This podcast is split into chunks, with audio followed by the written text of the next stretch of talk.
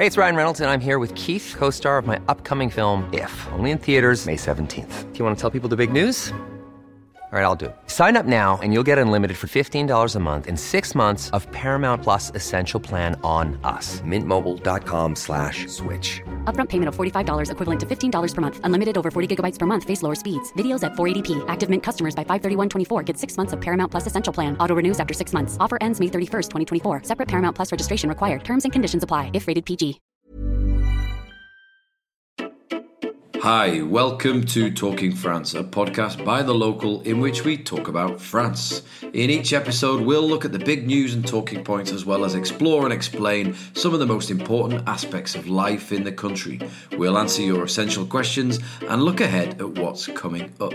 I'm your host, Ben McPartland, and on this week's episode, I'll be joined by the local France's editor, Emma Pearson, her colleague, Genevieve Mansfield. We'll also hear from our columnist, John Litchfield, up in Normandy. Together, we'll look at what's new in France, which Frenchman is dominating all the headlines, and why now is a great time to head to Provence. And for our main topic of discussion, we'll look at the climate crisis. How will it impact France? Which regions will be most affected? And is President Emmanuel Macron really prepared to do what needs to be done? It is, of course, a long weekend for many because of Ascension Day on Thursday. So we'll give you three things you need to know about those sacred public holidays in France. And as we do each week, we'll look ahead to some key events coming up. Let's get going. Emma, it's good to have you back on the podcast. Last time we were speaking, it was all about the presidential elections, the final.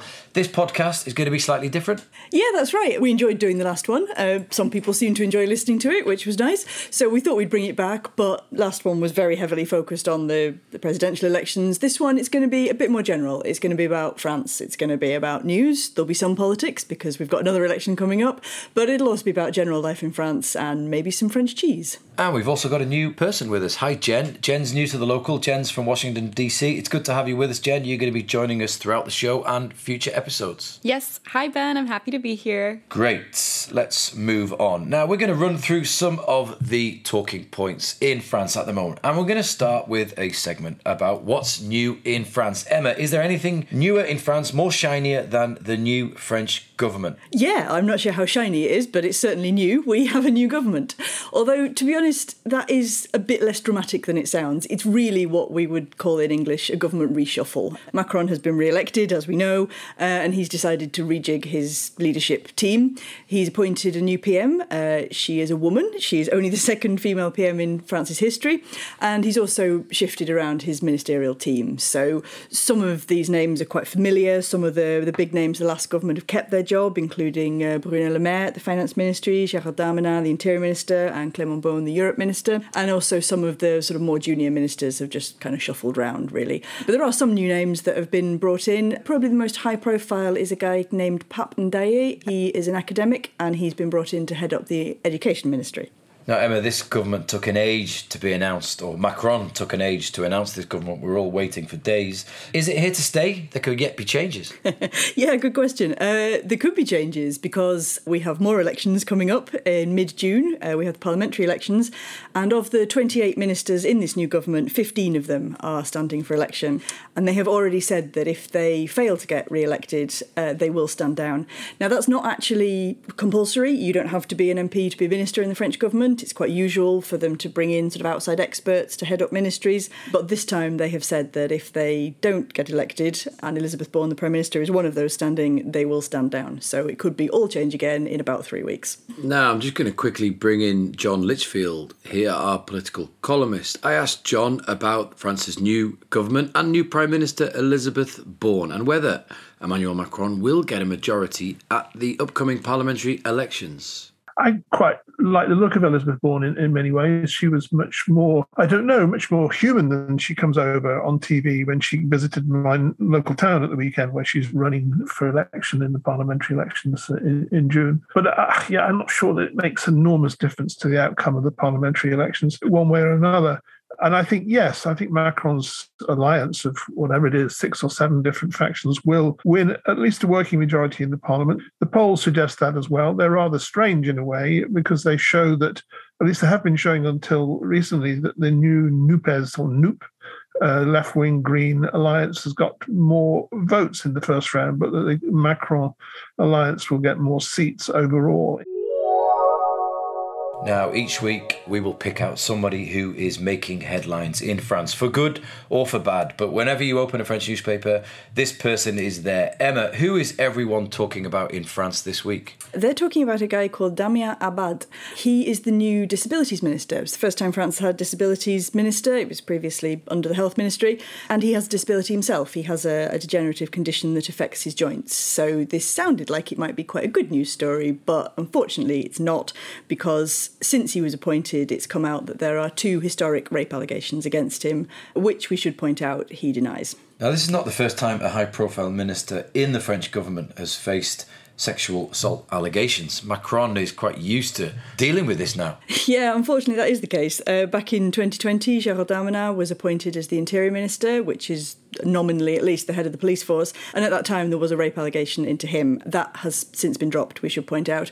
But it's been quite interesting looking at the conversation around Damien Abad this time and the conversation that happened when Darmanin was appointed, which was only two years ago. But it seems like the tone of the conversation has changed quite a lot. Back in 2020, it was really only sort of feminist groups protesting about Darmanin's appointment, whereas this time there's been calls from across the political spectrum for him to resign.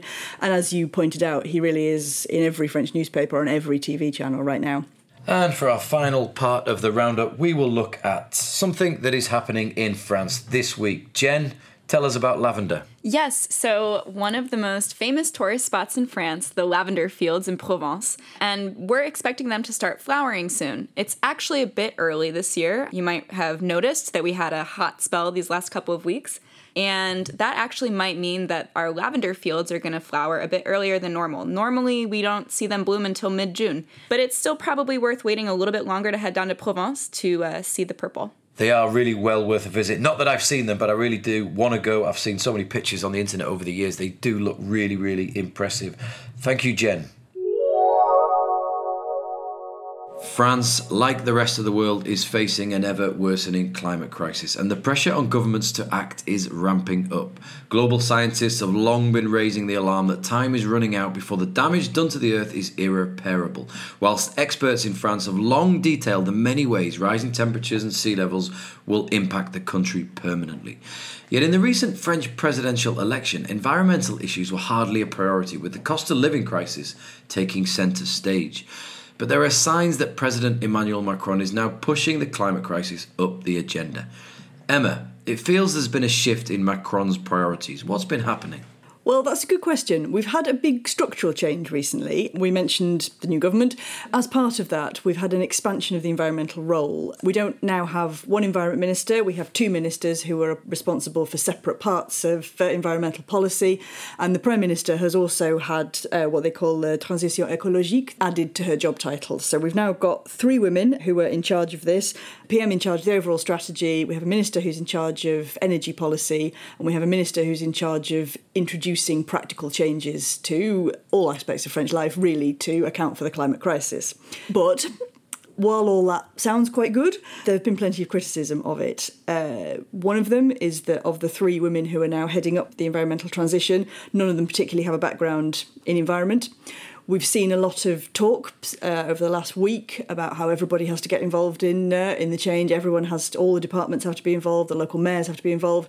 But doesn't really seem to be any kind of actual plan as to what we're going to do about this yet. Now, I'm just going to bring back John Litchfield, our political columnist here. I asked John about Macron's priorities for the climate crisis and what kind of a challenge it will be to deal with this issue of the environment, as well as the huge cost of living crisis in France at the moment. Well, it's it's it's a huge problem to reconcile for all uh, democratic governments in the world. I think it's not just a French problem. France, maybe in some ways, because it has such a large block of nuclear energy in its uh, energy mix, has an easier task in some ways than other countries. But of course, that is in itself controversial in this country. Yes, I think there will probably be a greener tinge to, to this uh, second term than there was to the first. There has to be if he if he meets the commitments that they've made. And I suspect that will be the case. Reality tends to intervene, and it's going to be difficult for him to square that with the need to keep the economy afloat because the other great pressure is not just the environmental one, but the pressures caused by by the Ukraine war, by inflation generally in the world, which is going to make it very, very difficult for him to have the same kind of economic success that he had in his first five years. Don't forget, if you'd like to be able to read John's weekly analysis on France and all our articles, you can join now at a discount price by visiting www.thelocal.fr slash podcast offer. Now, Jen, you have been looking at some of the ways the climate crisis will impact France and what the specific challenges are ahead for the French government. Tell us more. Yeah, so French President Emmanuel Macron is going to have a pretty long list of things to focus on when it comes to tackling the climate crisis in France. Obviously, we've been talking about heat a lot lately, and heat waves, they actually pose a really specific problem for France, not only just for French food and holidays, but for French people too. So, you may not realize this, but half of the territory in the French country is farmland. Lately, we've been talking a lot about how Ukraine is the breadbasket for the world, but for the EU, that's France. We might have to get used to fewer baguettes in the future, especially if global warming reaches the 2 degree mark that we're afraid of. And the agricultural sector is so important in France. Yeah, absolutely. And a lot of French culture and tradition is, is wrapped up in it. Like the wine industry, so higher temperatures, especially in wine growing regions like Bordeaux, will have really particular impacts on wine. So basically, as the weather gets warmer, that means that the grapes mature faster. And so, for example, maybe we have a warm winter, and that means that our grapes are getting mature too quickly, and then they become very vulnerable to a random cold snap that might happen in March or April. This actually happened in 2021, and vineyards lost up to a third of their grapes. But it's not just the possibility of losing grapes that we should be concerned about. When it gets warmer, the grapes produce more sugar. So that means when it comes time to cultivate the wine, they actually end up with a higher alcohol content, which means that the flavor that you're used to for Bordeaux is probably going to be a bit different in the next four years.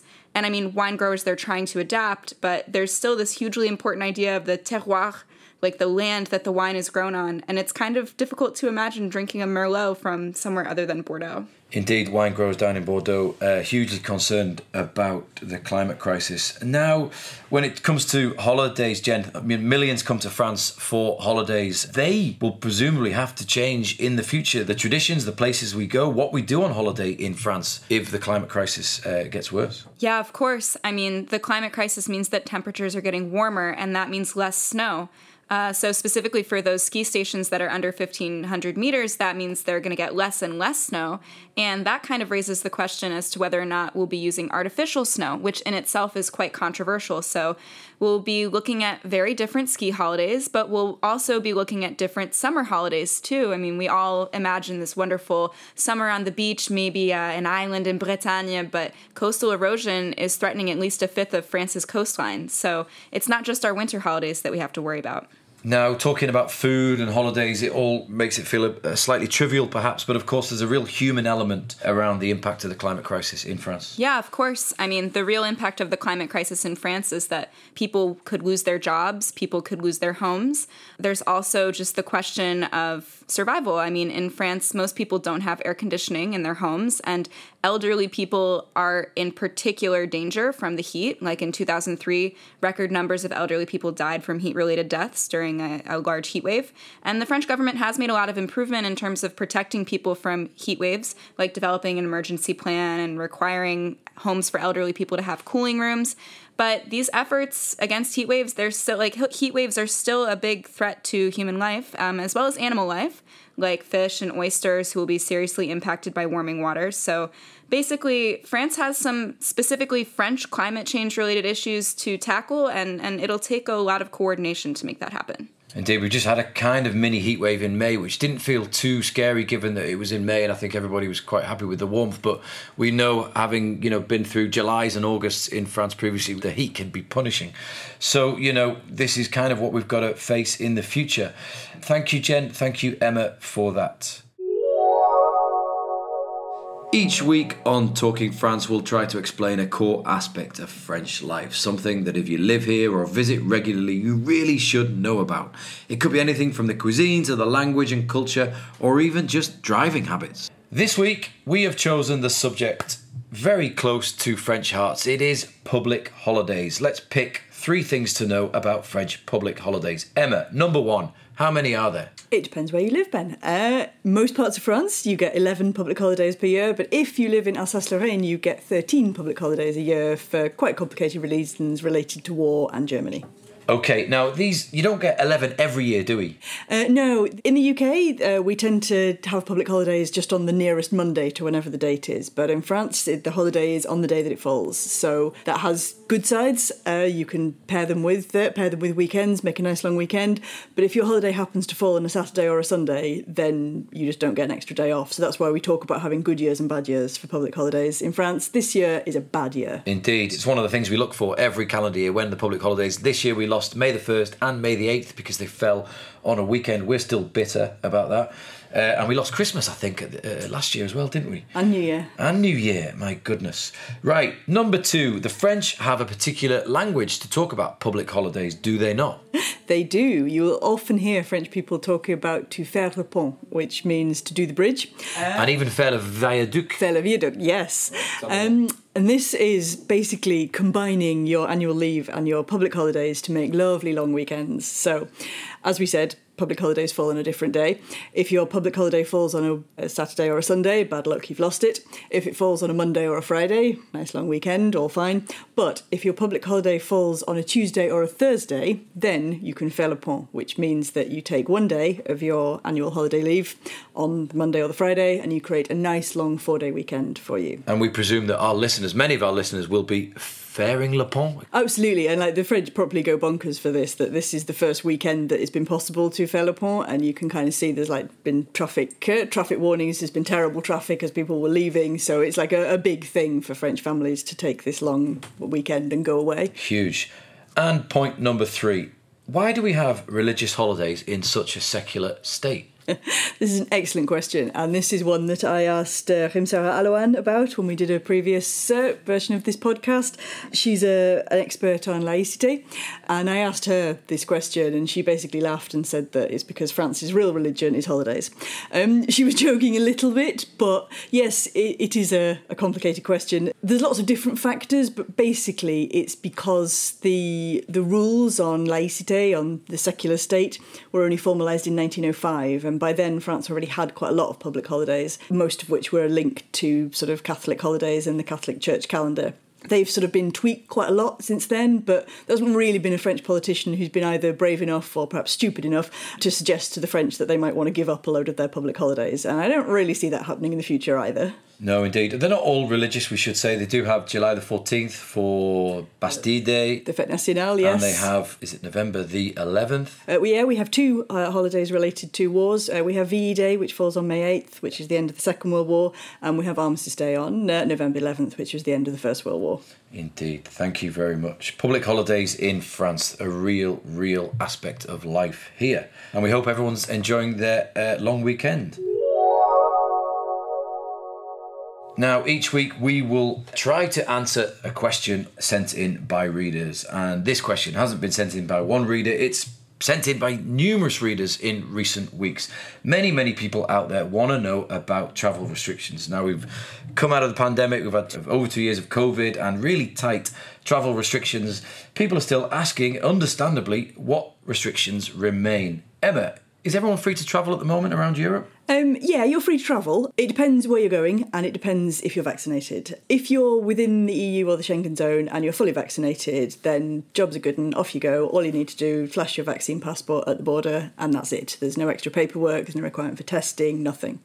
If you're not fully vaccinated, some countries still require a negative COVID test in order to enter, including France. So wherever you're going, if you're coming back to France, you will need that uh, negative test. And we should just point out that if you had your second vaccine dose more than nine months ago, you will need a booster shot in order to be considered fully vaccinated according to the, the travel rules. If you've had a booster, you're good to go, even if it was more than nine months ago. And there's no talk about having, needing a, f- a second booster or a fourth dose at the moment? No, nothing like that. Okay. And just finally, what is Paxlovid and why am I asking you what Paxlovid is?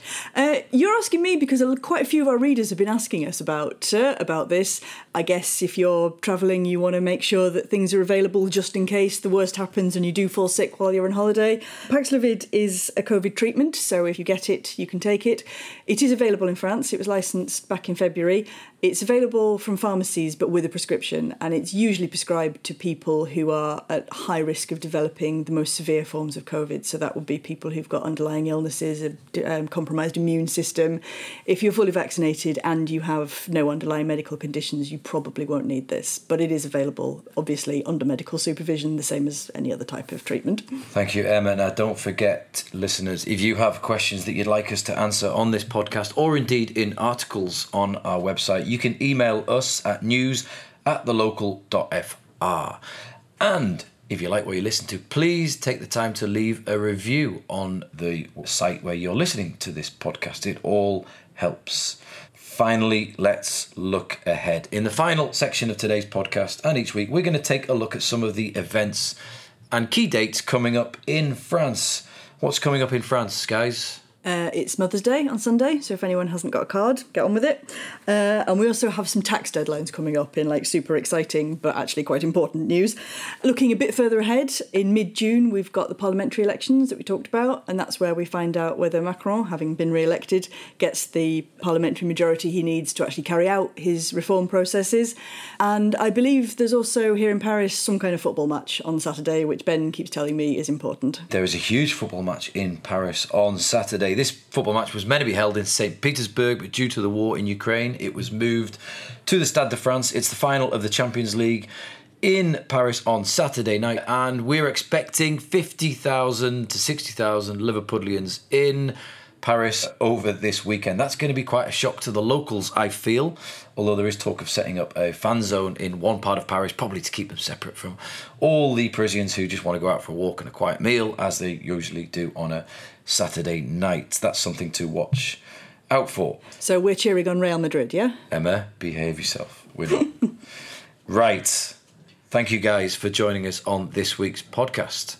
Thank you, Emma. No problem. Thanks, Jen. Thanks. And thanks to everybody for listening. And don't forget, if you've got any feedback or suggestions, we'd love to hear from you. Please email in. Hope you all have a great weekend.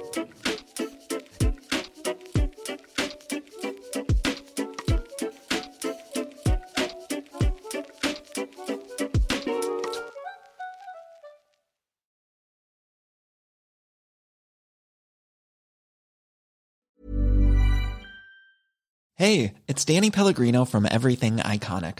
Ready to upgrade your style game without blowing your budget? Check out Quince. They've got all the good stuff shirts and polos, activewear, and fine leather goods, all at 50 to 80% less than other high end brands. And the best part? They're all about safe, ethical, and responsible manufacturing. Get that luxury vibe without the luxury price tag. Hit up quince.com slash upgrade for free shipping and 365 day returns on your next order. That's quince.com slash upgrade.